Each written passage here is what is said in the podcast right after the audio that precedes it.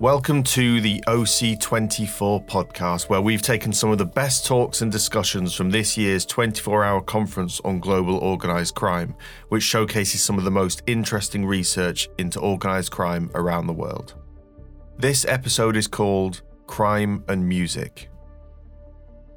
Welcome, everybody, to this uh, author meet critics type of uh, encounter on our book crime and music. In um, our daily news, music is often presented in connection with some criminal problems and also problems of organized crime. In our book, we have four chapters that deal with problems of organized crime. I'm now talking about the Netherlands experience when I say that in the news in Holland, we often hear about youngsters, young men who kill, who carry guns, who knife people, and they are coming out of the scene of so called drill rap. Now, uh, that is one connection between music and organized crime. There is in Holland also a serious problem of organized crime from South America and Mexico. And uh, that has, to, of course, to do with the international drugs trade. And the music made by narco corridos, or in the form of narco corridos, plays a serious role in their murder ballads. They are part of an ideological discourse of this development. Not long ago, it's a third example, there was a, the Kosovo Balkan War, in which there was a famous uh, criminal who worked together with the Serbian um, uh, government. His name was Arkan, and he was part of his time in Holland, and he was famous before he knew so well how to break out of the prison. The music connected with him is the music that is sung, is sung by his wife, and um, it's a style of music that's called turbo folk. There's also a chapter on that. Jihad fighters, fourth problem, uh, are not supposed um, to uh, listen to music at all for religious reasons. But they, in fact, do so in the form of anasheed. Sounds play an enormous role. And the last chapter, the last example, is comes probably closest to what we ordinarily consider in America uh, organized crime. And that is when I found out that um, jazz music has been enormous helped, enormously helped, especially in the first half of the last century by gangsters and by organized crime criminals. Now, the idea to make a book came out of um, CIROC chairperson uh, Dina Siegel, who's amongst us, um, who is a great lover of music. Um, and she, uh, well, asked me, let's try and find instances where crime, or maybe specifically organized crime, are important in the role that where uh, music plays a role. This, of course, leads led to a search without boundaries. Music and crime in present and in part in all places of the world and in the most unexpected corners. It's hard to find unity in the idea of a theory of crime and music at all, and it would potentially determine what question would be that would potentially determine what sort of questions would be uh, all together uh, that have to be answered in the theory. But uh, there's a kind of unexpected connection that would interest of interest all of us, all of those people who are interested in both. And I think that is their background in so-called cultural criminology. Dina and, and I look for suitable authors for this specific subject. Now, the idea of making a book out of it met with enormous, enormously uh, uh, enthusiastic responses by those who told Frank Bovenkerk on the stimulating functions, uh, gangsters, for example, in jazz music. I'm now going to put a little bit more light so that I can read my own writing. There was uh, no problem at all to find interesting contributors. Their responses were quite spontaneous and enthusiastic. Now, the original idea came from Professor Siegel that I now introduce you. She is professor of criminology in the law faculty of Utrecht in the Netherlands. And she is a very much read uh, writer, a very popular teacher, and a prolific writer. I am uh, happy to have been with her as my successor because she keeps me interested really in the subject and she keeps me going uh, doing scientific research even uh, when I'm not the youngest of the four of us. Her boundless enthusiasm for cultural criminology make this possible. Then we find Jeffrey McIlwain here. He um, is a historian and a criminologist. I know him from 25 years ago very well when he came with his tutor, Professor Alan Block, to, uh, to do criminology in Holland and with a group of students. Now I see that he has uh, written a book together with Joseph Albini on uh, well um, the organized crime problem, trying to uh,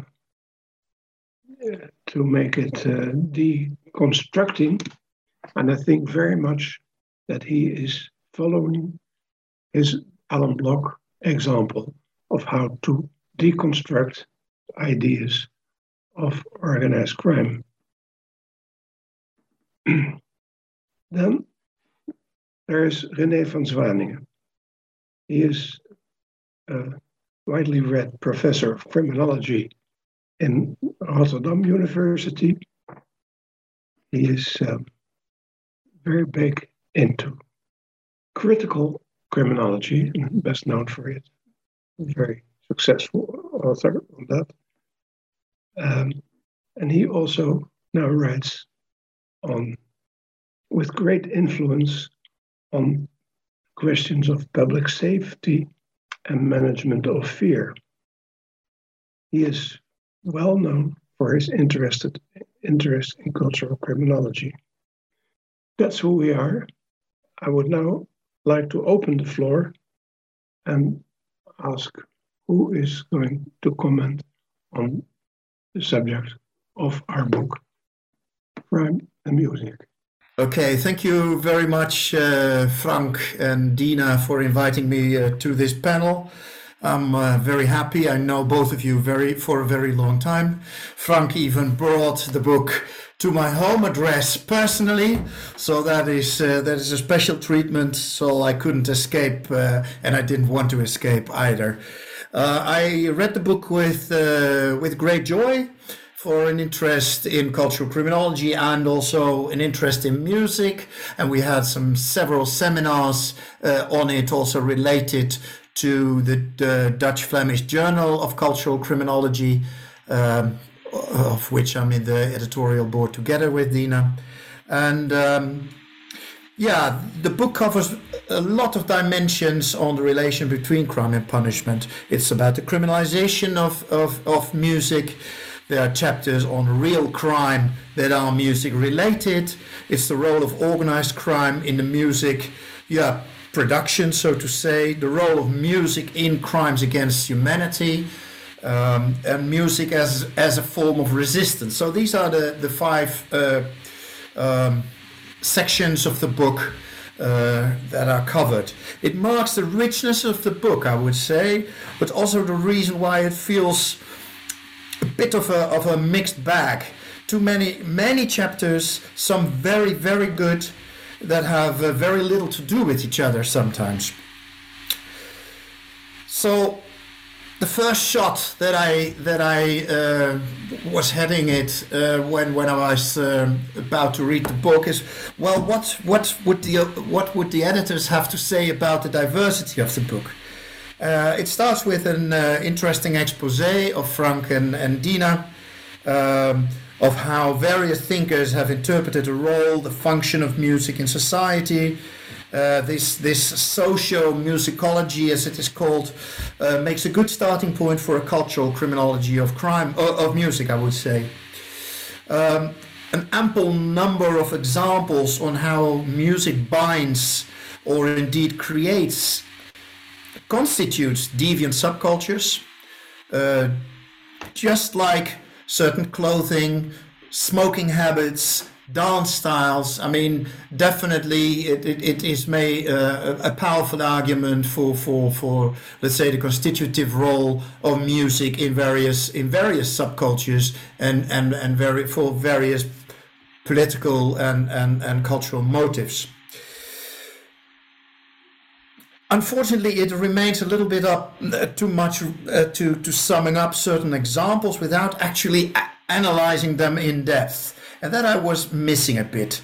The authors lack a connecting theory in earlier works of crime, on crime and music, but also this volume doesn't help us much in that direction of, of let's say, an overarching theory of cultural criminal of the cultural criminology of, of, of, of music um, drawing on enthusiasm and personal taste of the authors. That's fair enough, uh, but it does make the choices made a little bit feel arbitrary. Uh, as as as what what the setup of the of the book is. Seemingly, there's no methodological or no visible methodological consideration behind uh, the choice of the authors or or indeed the themes uh, not only many many styles of music are being covered, but also music from very different times. And I would like to have a little bit more of an analytic uh, take on, on on that diversity. Now, for me as a as a as a discussant, it's also quite impossible to cover all. Um, and also, my choices probably will be um, necessarily be arbitrary. Um, in order to tell a story about um, the difference of of of the uh, yeah the different developments of, of, of the crime and music or music as resistance over time uh, some obvious contemporary examples are missing. For example i missed punk music not only because i was raised in that particular era but it is let's say yeah, the, the the spirit of the time of the 70s and 80s that is very well covered in this. And um, yeah, it, it's also the destructive nature and the anti-establishment nature that would have made, let's say, also from the 70s and 80s a good a good uh, good addition. repression. I was also thinking of repression in of explicit lyrics in mainstream music industry today. That would also have been, as far as censorship is going to uh, is is concerned, and a very interesting, uh, a very interesting uh, uh topic. I mean. Um, what can you say? I mean, it's a little bit also of the canceling, the canceling culture that that is going on today. What does become clear, uh, though, is how music is instrumentalized for all kinds of political aspirations uh, not in the last place nationalism. Nationalism plays in many of the of the essays a very important role, and the role of music in, in, in constituting a national spirit and national identity. Maybe if I would would would have to say, well, what what is the main basso continuo to speak in a musical metaphor of the book, then it would be this: it's the facilitating role of music in creating identity. Hmm? Um, so that is what I took of the book. And um, yeah, potentially interesting analytic lines are suggested but never really elaborated. Um, so I'll, I'll do my best to do something about that. But um, of course, um, I can't help also to be to be uh, yeah picking picking my my favorites uh, from the book by, by for this reason.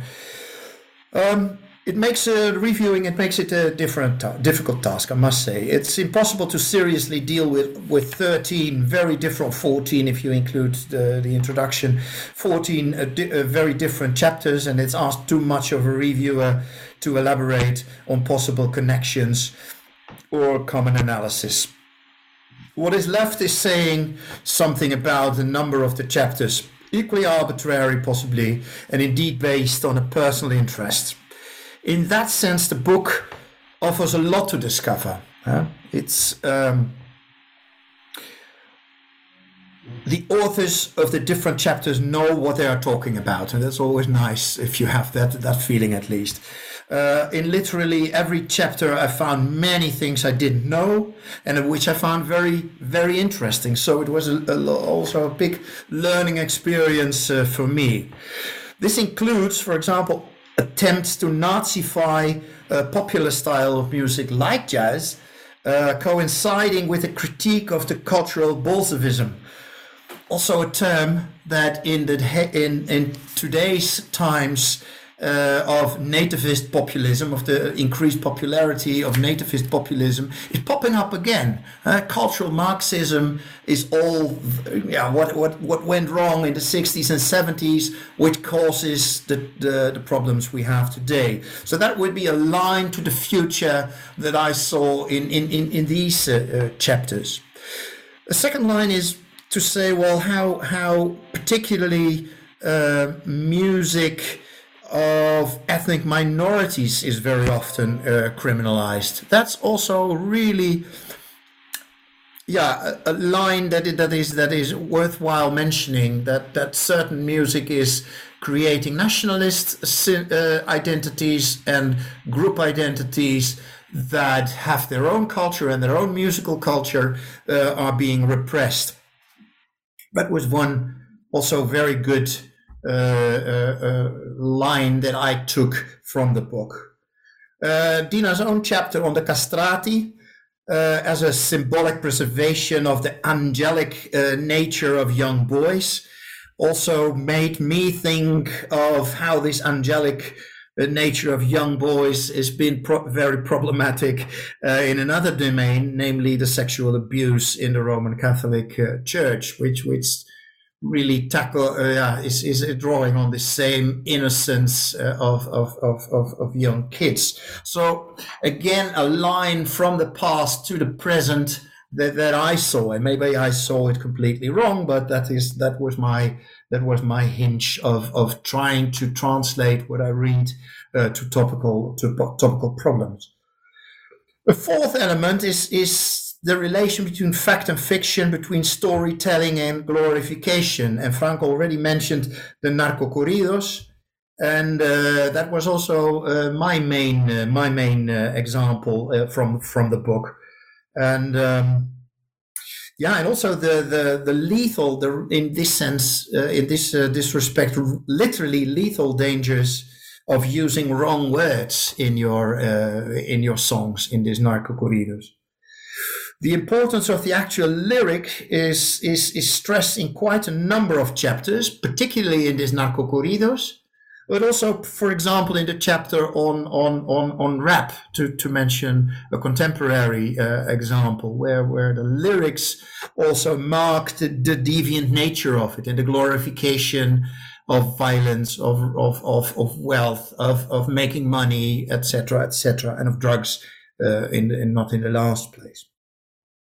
Yeah, yet the narco corridos are also amongst the few present-day music examples that is that are actually banned. This was also an interesting element that I saw. And then, f- fifthly, of course, the protective role of mafia groups in, in Frank's own chapter uh, with respect to black uh, musicians in a yeah racist time of, of US style apartheid in a way, which is also very interesting. Uh, the link with political and police corruption. Analytically, I thought this was one of the strongest uh, uh chapter, uh, Frank. Um, what surprised me a bit is that mocking the authorities, or let's say criticizing the authorities, seem not to be such a big theme in most of them, most of the music style. It sounded through uh, in various chapters, most notably on the the, the Greek uh, rebetiko music and the rap again but not as much as I, who grew up, as I said, in the punk era, anarchy for the UK, uh, had expected probably. I thought that, that criticizing the state, making a mockery of social control, uh, would have played a much uh, larger role. Music as a cover up for atrocities was probably one of the saddest examples on how music and crime were related. Also, because it deals so well with the cultural complexities of playing uh, certain music in certain settings, like tangos in concentration camps, uh, for example. Um, and because, yeah, the, the, the personal memories are blurred and complex also, this one on on on on uh, this Todes Tango was analytically very strong uh, chapter and a lot of food. It gave a lot of food for thought. About paradoxes, uh, the use of ISIS Daesh using pop style songs uh, to lure fighters into the Islamic State, into the, the so called caliphate, whilst banning the music from this so-called caliphate is also is a is also a great example. Uh, the food for thought uh, it offers is also very rich. But I would let let's say a very oh no let, us continue first a, a, very different paradox is set out in the chapters on uh, uh, rebetiko and rap uh, critical and dominant society and yet at the same time heavily commercialized in the case of rap and celebrating consumer culture and commodification of crime as such. So at the same time being critical and being completely let's say representatives of all the cultural values uh, of, of, of, of a society. So in that sense the food for thought is in the book what I would have liked, of course, is that this food for thought was made explicit a little bit more. So that was, um, as we say in Dutch, you keep sitting on your hunger. I don't know how that translates in English anyway, but it, it means that it, it, it leaves you with a little bit unsatisfactory, uh, unsatisfying um, feeling to have such a rich uh, plethora of, of chapters of which you have all kind of connections in your head and you would want to have a good epilogue uh, a good intro or a good outro uh, on on that. Uh, so the book as such is very rich. I learned a lot from it but i would have liked a connecting line a little bit more. Cheers. Thank you for listening. Thank you very much rene i would like now to um, to ask jeff to share his comments with us. Thank you. Hi, um, sorry it's a little dark here. It's just now approaching dawn over here in the, the west coast of California. So uh, you'll have to forgive things as things in my household are beginning to uh, move forward. And hopefully we won't have too much disturbance as my children get ready for school in the background. But uh, thank you for um, for having me. Uh, René, thank you so much for your um, your structure of the comments and, and mirrored um, in many ways some of the things that I was going to say in terms of um, what I just mentioned briefly before we, we opened up to the attendees. Um, whereas really where to start as a critic with the edited volume because you have you know you have so many different works and and uh, and how do you carve out in a sense a, a centralized criticism when even in the introduction the authors are trying to establish you know what is this field and and what is this what should this inquiry look like and and have we even really developed ideas to to to dive into this um, and I, I think what I found very interesting to myself is once again something René mentioned, which is that music is such a personal thing for all of us. And it's um, I work one one of the things I run at San Diego State is um, I help run a, a, data visualization lab and big data analytics. And one of my colleagues, Andre Skupin, is very very prominent in that field.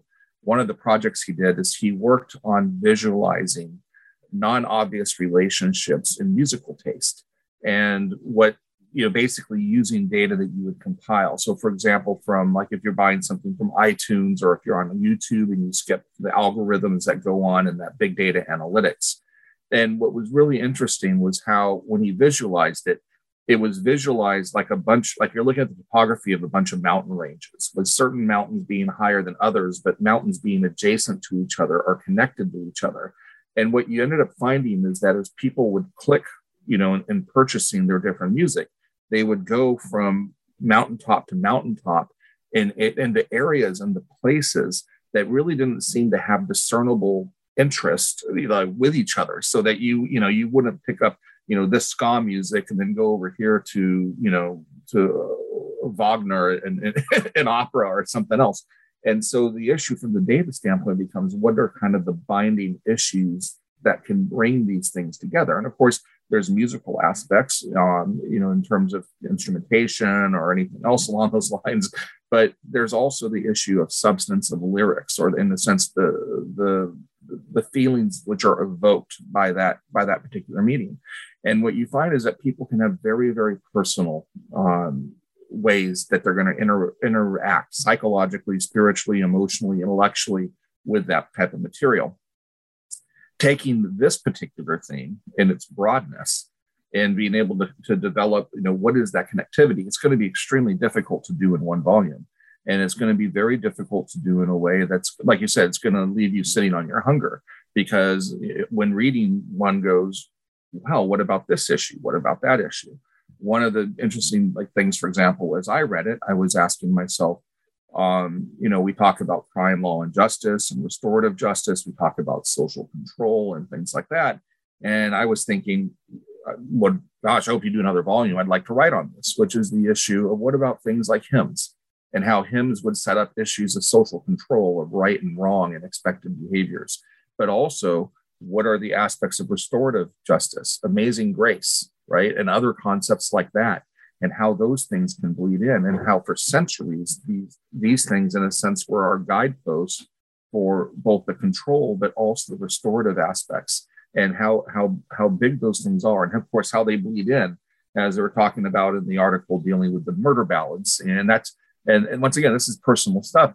I mean I, am reading this and i and i'm, I'm laughing because as as a as an american i have my descent comes from different cultures and different backgrounds. And McIlwain is a Scot name, and, and I, part of that is from the Scot Scot immigrations going into um, uh, the Carolinas and then into Tennessee, and basically, you know, coming from the 1720s. A lot of that those songs, like for example, Johnny Cash is a patron saint. you know, Hank Williams is a patron saint.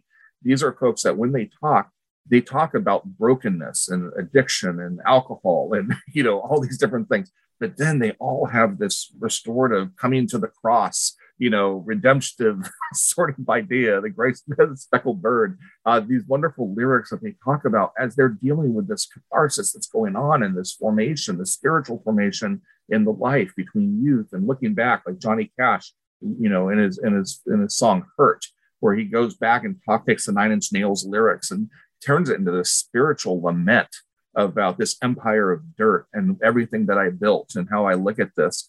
So this, these are, it's a very powerful thing. But then I flip the script and then I go, okay, I'm Mexican on my mom's side, right? so, so I'm we're norteños. We're from Sonora for 400 years, Sonora and Arizona and New Mexico and, and the California. And I spent 15 years working in Mexico on dealing with drug violence issues and, and the forensics issues. And I was at case scene after scene where these murders and violence were occurring with singers that were there. And you know, you don't request this song when you're in Manzanillo, and you don't request this song if you're in Zacatecas or Michoacan or in or in Chihuahua. There, you just there's certain things, certain artists you just would not do because it would be viewed as insulting because literally the lyrics are insulting one cartel against another or one one person against another but there were bigger things in that too similar things that you know you can look at the extortion that goes on in those industries but also in many of the places where these songs are played they're happening in small little plazas in little, in little towns and county seats you know and when people show up on the weekend you know people like to promenade they like to show off it used to be that drive horses they ride their horses as a way of showing off and showing masculinity um, to possible suitors, you know, as possible suitors. Now it might be driving a car, driving a lowrider, driving other things like that to bring that attention. The music, of course, is the theme and the background, but within this comes the competition and the and the grief, the grievances and everything else. So a lot of times when my colleagues who were in the forensic side, who as we were attempting to um, reform a lot of the forensic aspects to go into the criminal justice system in Mexico as it converted its legal approaches to dealing with crime from Napoleonic to more common law based approaches. We had to deal with things like evidence custody and, and how you deal with the autopsies and all these other things like that. And so when when we were doing this, one of the things we found is a lot of times it was, oh, they killed them because they sang a song lyric. But then once we started implementing a lot of these other things, we are finding out no, actually, there was a grievance that went out in this plaza. They everybody was going to be there. These are public spectacles. Concerts are public spectacles. It's where the community comes together. So if you're doing messaging rhetorically, you have your violent act and you you take advantage of that concert to to do that. In some cases, the musicians might be killed. In other cases, it's other people in the crowd. But in other cases, and I have a wonderful picture queued up, and I notice I just show it. But one of the sites we had, what you do is you take the decapitated heads of the people you killed and the rivals that would have been part of that music that you heard, and you take those heads and you roll them into the middle of a crowded dance floor and leave five heads in the middle of it, along with a sign and a placa, uh, a message telling you why you dropped these heads off here and why that sort of stuff was going on. So, you know, all theater, all art has context, right? And so, so as I'm looking at this personally, and I'm reading this article personally, I'm, I'm. It's just like with music, right? When you sit with your friends, it's like you know you're listening, to, you know, to, to Jimmy Page, and you're like, you know, well, what about that? And what about the influence here on on Randy Rhoads And how did this thing happen here? And what about Clapton and what he did on this thing? You know, you have your individual favorites, but then you have your prejudices and you have these things. And when we read these things, what we take to these articles is what I felt myself doing. I wanted I wanted to have that same sort of discussion with the authors and say, "Oh, that's great, but what about this? Oh, that's wonderful. What about this thing right here?" Right? And and and, and it, because we we have knowledge of our music that we're passionate about, our artists that we're passionate about. Um, and when we look at the entirety of the whole here, we get these great passionate articles about about certain things. And there's it just shows you the richness of this field because now it's like what can we add to those things that were talked about? Not just in terms of the articles themselves but also other traditions. I mean i'm sitting here going okay what about um you know chinese revolutionary songs that dealt with concepts of of justice and, and, social control and things along those lines. And you know, how do totalitarian regimes as a whole? Is there is there a context? I was teaching my course on totalitarianism yesterday, and we were talking part of, about this was the ideological symmetry rhetorically, and also if you're using Hoffer, like the true believer and the followers, what are those characteristics that play themselves out in that art? And we were using film and we're using Triumph of the Will and we're using, you know, some of the classics that come out in that regard. But what what can we do by looking and broadening it out, looking at these different traditions? And of course, we need scholars who are familiar with it intimately, because as an outsider, one can sit and approach a music, you know, and say, I mean, um, one of the other things, like I said, music's personal. Um, for the last 18 years, I've besides working at state, I've also been working for the United States Defense College for Special Operations, and I work in what's called irregular warfare. And I've worked heavily dealing with issues related to ISIS and you know the different groups that are there. Started working on Al Qaeda back in 1995, actually with Alan on an investigation we were working on on something when I was in grad school with Alan Block. And and in doing this, I became very familiar with these songs that were referred to, right? The things that are there. And and and when I look at this and go, okay, structurally, rhetorically, how were those similar to other things that were sung other places? I was engaged in this huge analysis of taking that rhetorical, that speech of, of different leaders and showing overlap with regard to other um, um, um, what they call occidentalist or other other forms of of, of, of, speech because the structure was so similar. And but this leaves me going now, what is the music? How does the music have maybe similar structure in terms of the laments, in terms of the critiques, in terms of the complaints, of the protest, but also in terms of the social control? Yeah, and it's propaganda and psyops, right? And I'm looking at the comment here. And and and it's a very big, big area. It's it's a very big um of area that they do deal in what's called meso psyops was how how do you understand local music traditions in Indonesia, for example, they would be coming out of um, out of puppet shows. You know, puppet shows are the way people communicate, and there's the music that's attached to those puppet shows. In Afghanistan, you're going to have your poetry, and as poetry is lyricized, sometimes in recitation.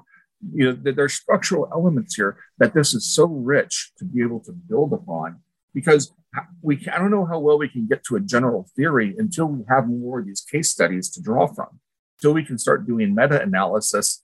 Uh, I mean, when when I'm reading you know Frank's work on jazz clubs, I'm thinking, okay, does that work with um oh Eric? I can't remember his his last name, but he's a professor out of uh, UC Irvine who writes on heavy metal Islam, where he talks about in Egypt and other places where teen rebellion they don't want to go with isis but they also know that there's corruption in their system and they're and they understand these things so what happens is they've latched on to heavy metal artists as a way of protest and and in doing so in a way that entails risk just like it did if you were german and you were in the um, and you like jazz music during the 1930s you know there's going to be some attendant risk to that. And and you see that same sort of formation. And it's a it's a um, you know how, how can those things um, how can we in a sense generalize those experiences? How can, can we sit and say are those clubs going through the same thing are people shaking down those clubs? Are those artists and performers engaged in that organization of crime? Is the extortion happening like it talks about in frank's thing? Is this happening in albania? Is this happening in, in uh, other clubs perhaps in sweden or somewhere else along those lines? How much of this is universal? And then how much of it is unique to these individual case studies? And and that to me is what i, I think is something that really draws me uh, to this to this subject. That really really gets my interest on looking now when you deal with um, whole geographic areas uh, whole cultural areas that are missing that are not part of this conversation um, that, as you mentioned, punk rock. I mean, I grew up in the same era with punk. René and I, you know, getting ourselves. Always, I always yell at my students nowadays. It's like, there's no punk in you guys anymore. Why do you guys just show up with your papers and turn them in? You know, it's like, you know, and I, I you know, because it's really frustrating. And and but that's once again, it's it's a personal experience, but it's not there, and it's a big one.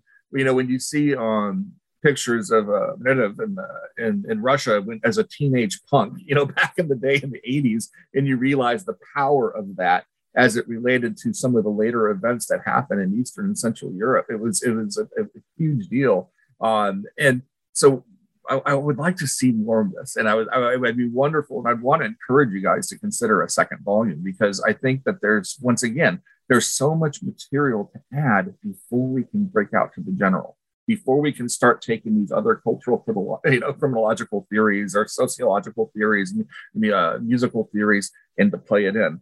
I mean, I, I was laughing at this because I went, uh, I the church that which I'm a member uh, here in, in, San Diego, I, the minister of music, I was talking to him about this uh, after, on Sunday, and I said to him, I said, uh, it I said it'd be really, I said it'd be really interesting if you and I can maybe collaborate on writing an article based on the hymnal, you know. And, and, this guy is about as vanilla pudding as you're going to get, right? I'm like the rebel in the in the, in the room, and and he's like, and, he, and I said it'd be really cool if we can sit and do this because I have a structure in my head, but you have the knowledge of the material and how much great stuff and and contextualizing these stories. I mean, when you talk about like a song, for example, like Amazing Grace, think about this from a restorative justice standpoint. The person who was a slave trader, somebody who was in, who was in the deepest, darkest depths of darkness in their life, in the cruelty and the savagery that went along with that trade, who turns his life around, you know, has his road to Damascus moment, and tells the story to somebody who hears this and is ministering to this person to help them to make these changes in their lives, to, to, to find this resolution, who pens this classic opus about amazing grace, how sweet the sound that saved a wretch like me. We work with Restorative Justice Project. We have a project at our pro, at our university called Project Rebound, where we're taking um, felons who distinguish themselves under incarceration um, and have really showed that hey, listen, they're really they want to break the cycles here. So we set up a program here. Alan Mobley, one of my good colleagues, uh, uh, Stuart Henry, who is my department chair, who some of you will obviously know, set up with this program that we can bring people in to this um, into the university to begin to help them to deal with the recidivism issues, but also to reintegrate. And what's so beautiful about this is that when everybody's in my office, you go to my office, I actually have a, an LP player and I have a bunch of vinyl in my office. And on any given day, I'm playing mariachi music, I'm playing, you know, I'm playing, you know, some form of classical or jazz, or I'm playing punk rock and or country music or something else. So the music tends to waft in the halls. And, and, and it's a sweet aroma that on a given day will bring a different student with a different background.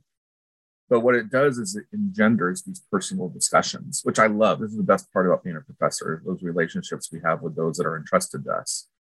And you get to learn about people. they'll say, Hey, Matt, we'll go by McElwain. How do you know how do you know about this person over here? How, how do you get into Sturgill Simpson? You know, Sturgill Simpson is a very well-known country artist that's not very popular, but he writes these great songs. And it's like, well, yeah, it's like here. It's like, well, yeah, he's pretty much into this. You know, we start talking, and this leads to their discussion of drugs. This leads to the discussion of narcotics. This leads to this other exploration as to why they're attracted to that music. And I'll share why I'm attracted to it. And it allows for these discussions. So in ending, I thought it was kind of interesting to think about how does this and how does music even help us, not just as scholars, but many of us are educators. Many of us are policymakers that come to these conferences, right? But how does music engage with conversations? Because we can talk about music and have our opinions and argue about it, or do this, or we or we can also sit and listen, right? Why is that your favorite song? Why do you like that music? And people are passionate about that, and they'll they'll rip their hearts out and their mind out tell you the story of, of why that lyric, why that song matters so much. I love my 16 year old son as he's he's exploring music. He's like, Dad, I hate all the music nowadays. I'm like, you know, he likes the Clash. He loves all this. I'm, I'm getting them all schooled up just right, you know. But he loves all these wonderful music. But I ask him, why why do you like that song? And he goes, Dad, because right now, you know, when you see people gossiping on social media and all they're doing is they're looking at this consumerism and they're doing these sort of things. And it's like, how cool. He's thinking about that. But that's a conversation I'm not having without music. And so, as we deal with this academically, I also want us to think of this practically. How do we apply this in our as professors, as teachers, but also as policymakers? Talk to the people that are out there and say, why do you like this music? Why is this such a big deal? And I think we have great places to be able to sit, to build up on collaboration, to think about conflict resolution, to think about other things that it really offers us. You know, I didn't realize that was an issue of justice we had to be concerned about. I didn't realize that those people I'm blaming for out there marching right now that are these middle class people, these populists, but why are they really doing this? Listen to the music, right? You know, all the music that you hear that, I, I don't hear white supremacy in it. And for example, in some of the country music, I hear it coming from economic dislocation. I'm talking about disempowerment and corruption. I'm hearing other things that are coming out of that. And what it does is it forces us to encounter our own prejudice as we look at social movements, as we look at concepts of justice, as we look at politics, as we look at ideology, the way we construct it. And I think that's a good day when we're able to do that. And music gives us that safe place. And I'll end on that. Thank you. Thank you very uh, much. Frank, can can I just? Uh, you have the floor. If if you, you, allow if you allow me. um, first of all, thank you, thank you very much, uh, both uh, René and Jeff. Um, absolutely um, right critique, and I think we are very happy to hear your your views on this. Uh, and what I learned from this is, um, first of all, that there are much more things which are missing than what we, we introduced in our book. And that I, would like to defend a little bit just to make sure that um, this book is not just a, you know. Uh, don't take that as a criticism. That's, that's realistic. You can't. It is realistic. Have, yeah. It's completely realistic, and this is the this is a step, and this is a valuable first step. So please don't don't take it more than what I think we can overuse that. No, no, no. But that's exactly also the um, what I would say uh, that was our purpose, just to to start this discussion and to start the, to open this topic to criminologists, because, uh, for example, what René mentioned that in 70s, 80s uh, he was uh, grown up on uh, punk, on uh, rap, on hip hop music. This you you will find some of um, of these topics coming back in criminological research especially young criminologists today they do refer to to these topics but to embrace all the scope of possibilities uh, from um, castrati to opera to um, I don't know. Uh, we missed, of course, music as torture, or what what uh, um, what Jeff mentioned, "Amazing Grace." I immediately think about Andrea Bocelli, who was singing "Amazing Grace" in times of uh, COVID nineteen in Milan, which is another context of um, solidarity, of unification. It's not only um, on not only the the justice or restorative justice, but I think that there are so so many topics and there is a mosaic of topics and we can of course write an encyclopedia of music and crime but our purpose was to bring together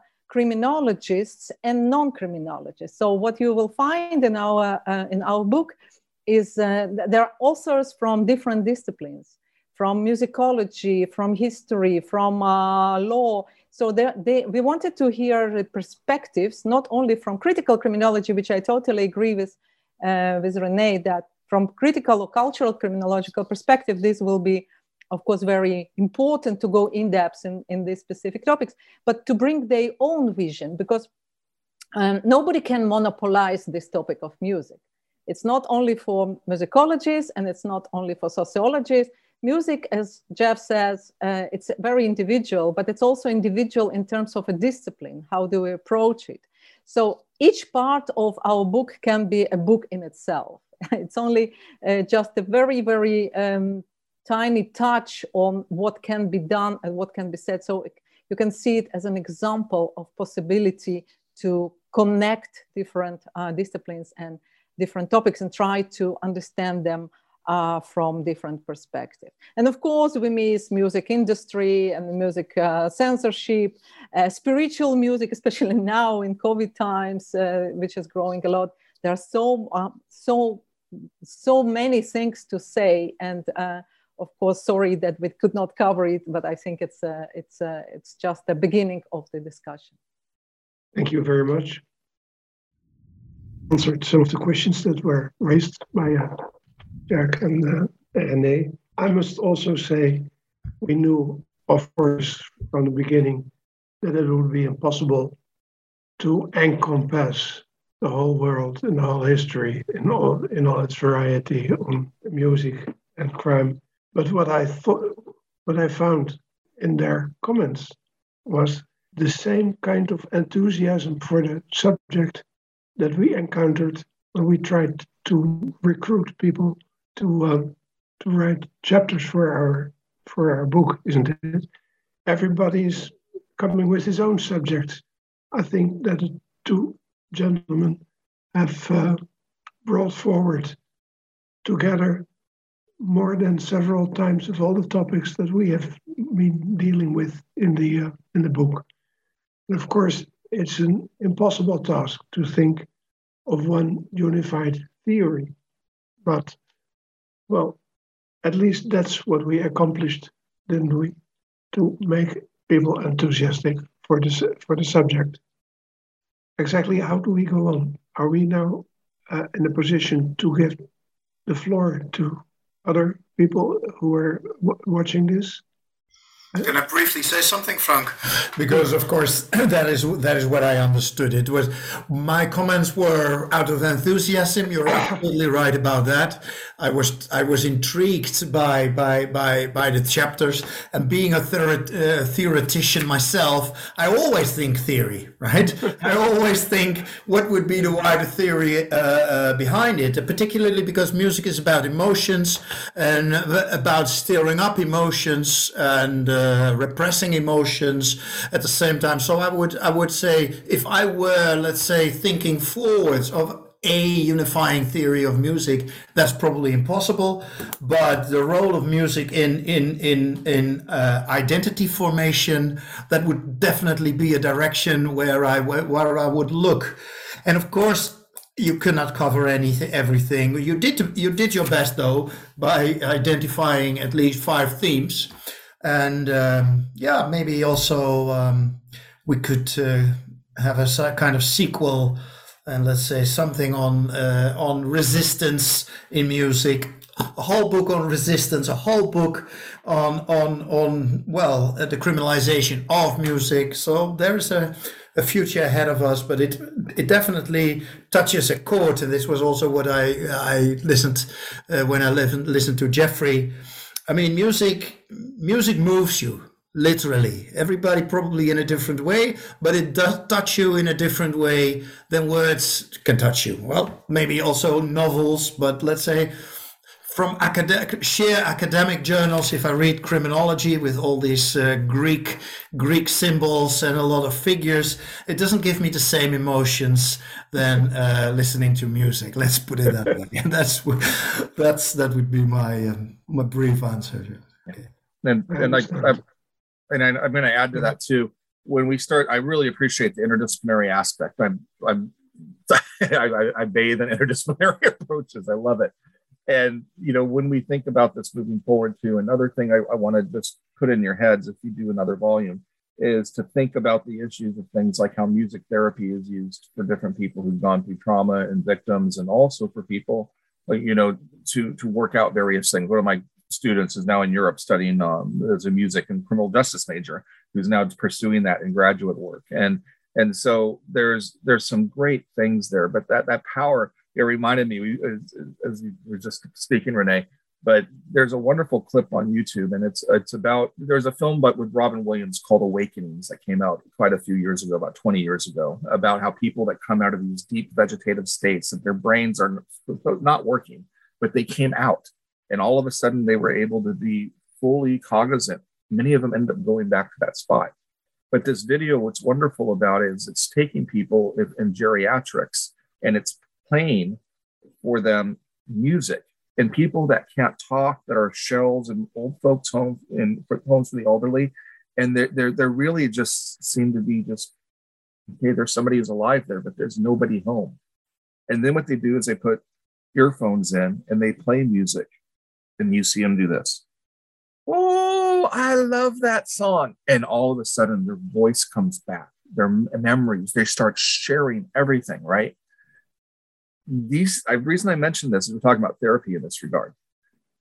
Many people in their 80s, 90s have went through very traumatic things during the Holocaust or during other periods of time, after during the Cold War and the, the, the wars and the insurgencies and things, ethnic cleansings that happen, different parts of the world.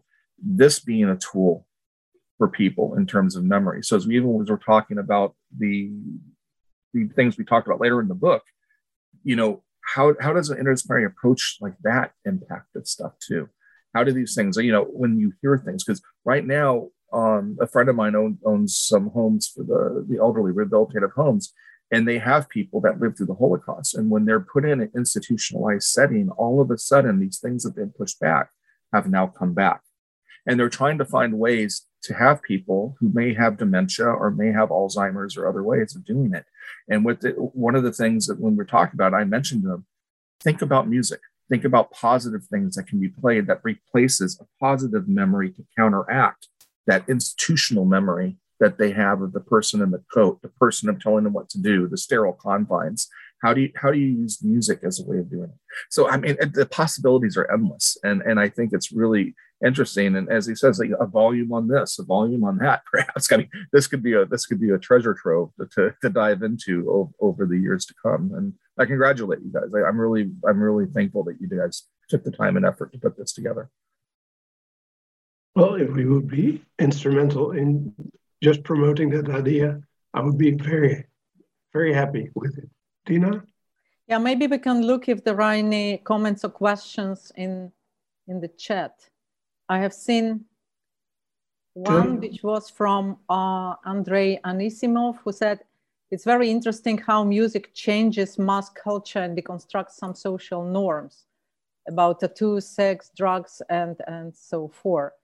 Um, and maybe I don't know if he's still there or, but just to that reminds me um, the short research I did on uh, Russian bard music and the influences of the prison music and Russian prison music uh, on young people uh, and how the um, lyrics of this prison argot um, used in, in these uh, songs, uh, including songs of uh, Vysotsky and Okudzhava, how it entered the lexicon of, uh, of young people and still continues. Not only young people, but also politicians today are using this criminal prison jargon or argot, uh, which was used in, in these uh, songs of bards.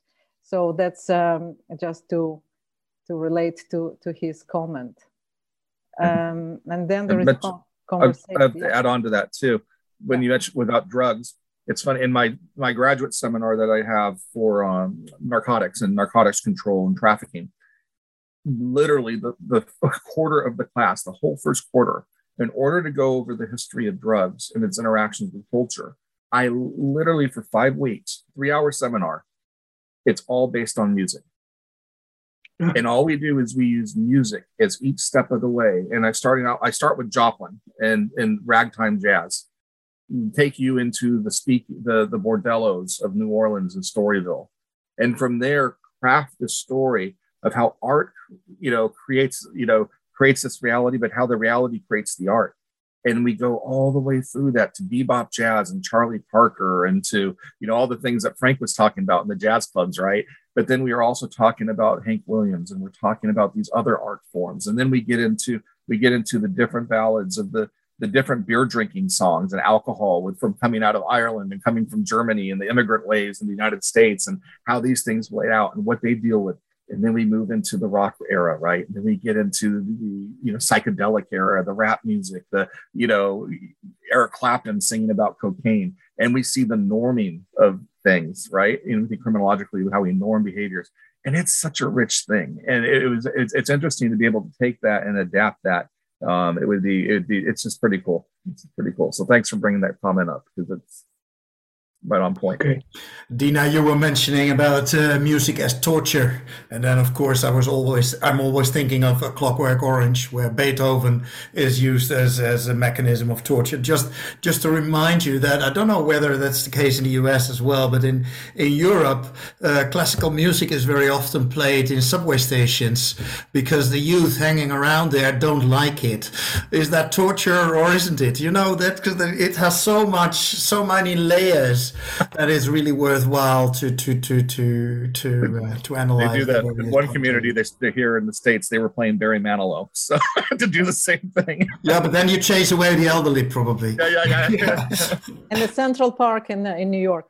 Uh, just maybe to give an example from from the Netherlands. Um, today, if you say. Um, criminology of music or something like this, uh, the immediate association will be with the drill rap and this this is uh, connected to the killings uh, among the the gangs. Uh, we call them drill, drill rap gangs today, uh, which even uh, constructed this image of uh, the Netherlands who becoming not only narco state as, as it is uh, promoted today in the in the media, but also the you know these gangsters who are killing each other because of music, because of the possession. And this brings me, Jeff, to your narco corridos, of course, yes. which uh, which is a culture in itself. And the narco corrida singers and producers of this music, this this is a rivalry and you know, it's actually a war of narco corridos, huh? right? And it, yes. and, but that culture goes back even before the narco aspect. And sure. if you know Mexican history, uh, Pedro Infante is like the Frank Sinatra of Mexico, very famous singer, a very famous actor, and also believed having an affair with the First Lady of Mexico. So his plane drops out of the air uh, dropping planes out of the air is a, is a very favored way of assassination historically in Mexico for popular figures. Or the mm-hmm. interior president of Mexico a few years ago was killed um, in the same way. I've actually met with him and I met with the head of SIEDO, which is the organized crime unit, two days before that. And they were both killed. And the message that was sent is if we can reach them, we can reach you in that same. So when you when you see once again, these are rhetorical acts and these are rhetorical things in, in the music. So the music itself touches back to a bigger culture of violence and power and and and and illegitimate networks you know reaching up to the legitimate when those agreements that they have and the and the the the taboos are are crossed. You just don't mess with my wife right? You know that sort of idea. And it's it's it's a very fascinating thing. And i'm sure if we deconstruct all these traditions we're going to see similar things going back for decades and you know people okay. are just playing I am warned by the manager that we have only 15 or even less minutes left. Isn't it, uh, can't we ask people from the public also to respond? Well, what is, may I invite any one of you who, uh, well, I've seen chats coming by now and then, who is willing to take the floor? Nobody. If nobody, then I will take the floor again. Sorry. Uh, and this is about the function of music. Of course, we, we talked about, first of all, why are we so fascinated with music and why we are so fascinated with crime in music. One of our uh, authors, um, um, Lodewijk Brunt, was uh, he wrote about the violence in opera. Uh, why is it so um, long ago already was so important. And there is no opera actually without violence or murder or rape or whatever, or organized crime, whatever you like to, to see that. But why? Why are we so fascinated with this? This is one of the theoretical maybe aspects of uh, to, to think about. Uh, and the second is a function of music. And I'm looking today on the function of music in, in the COVID time when all these balcony concerts are taking place in Italy and uh, somewhere else, where people try to find their way to to uh, communicate with each other in music.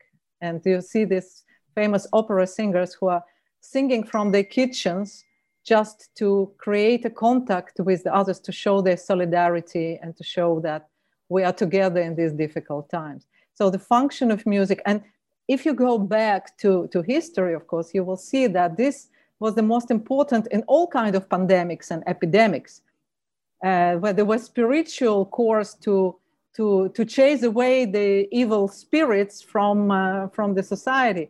So music has always a function. I think this is next book, huh, Frank? yes, a good idea. Okay.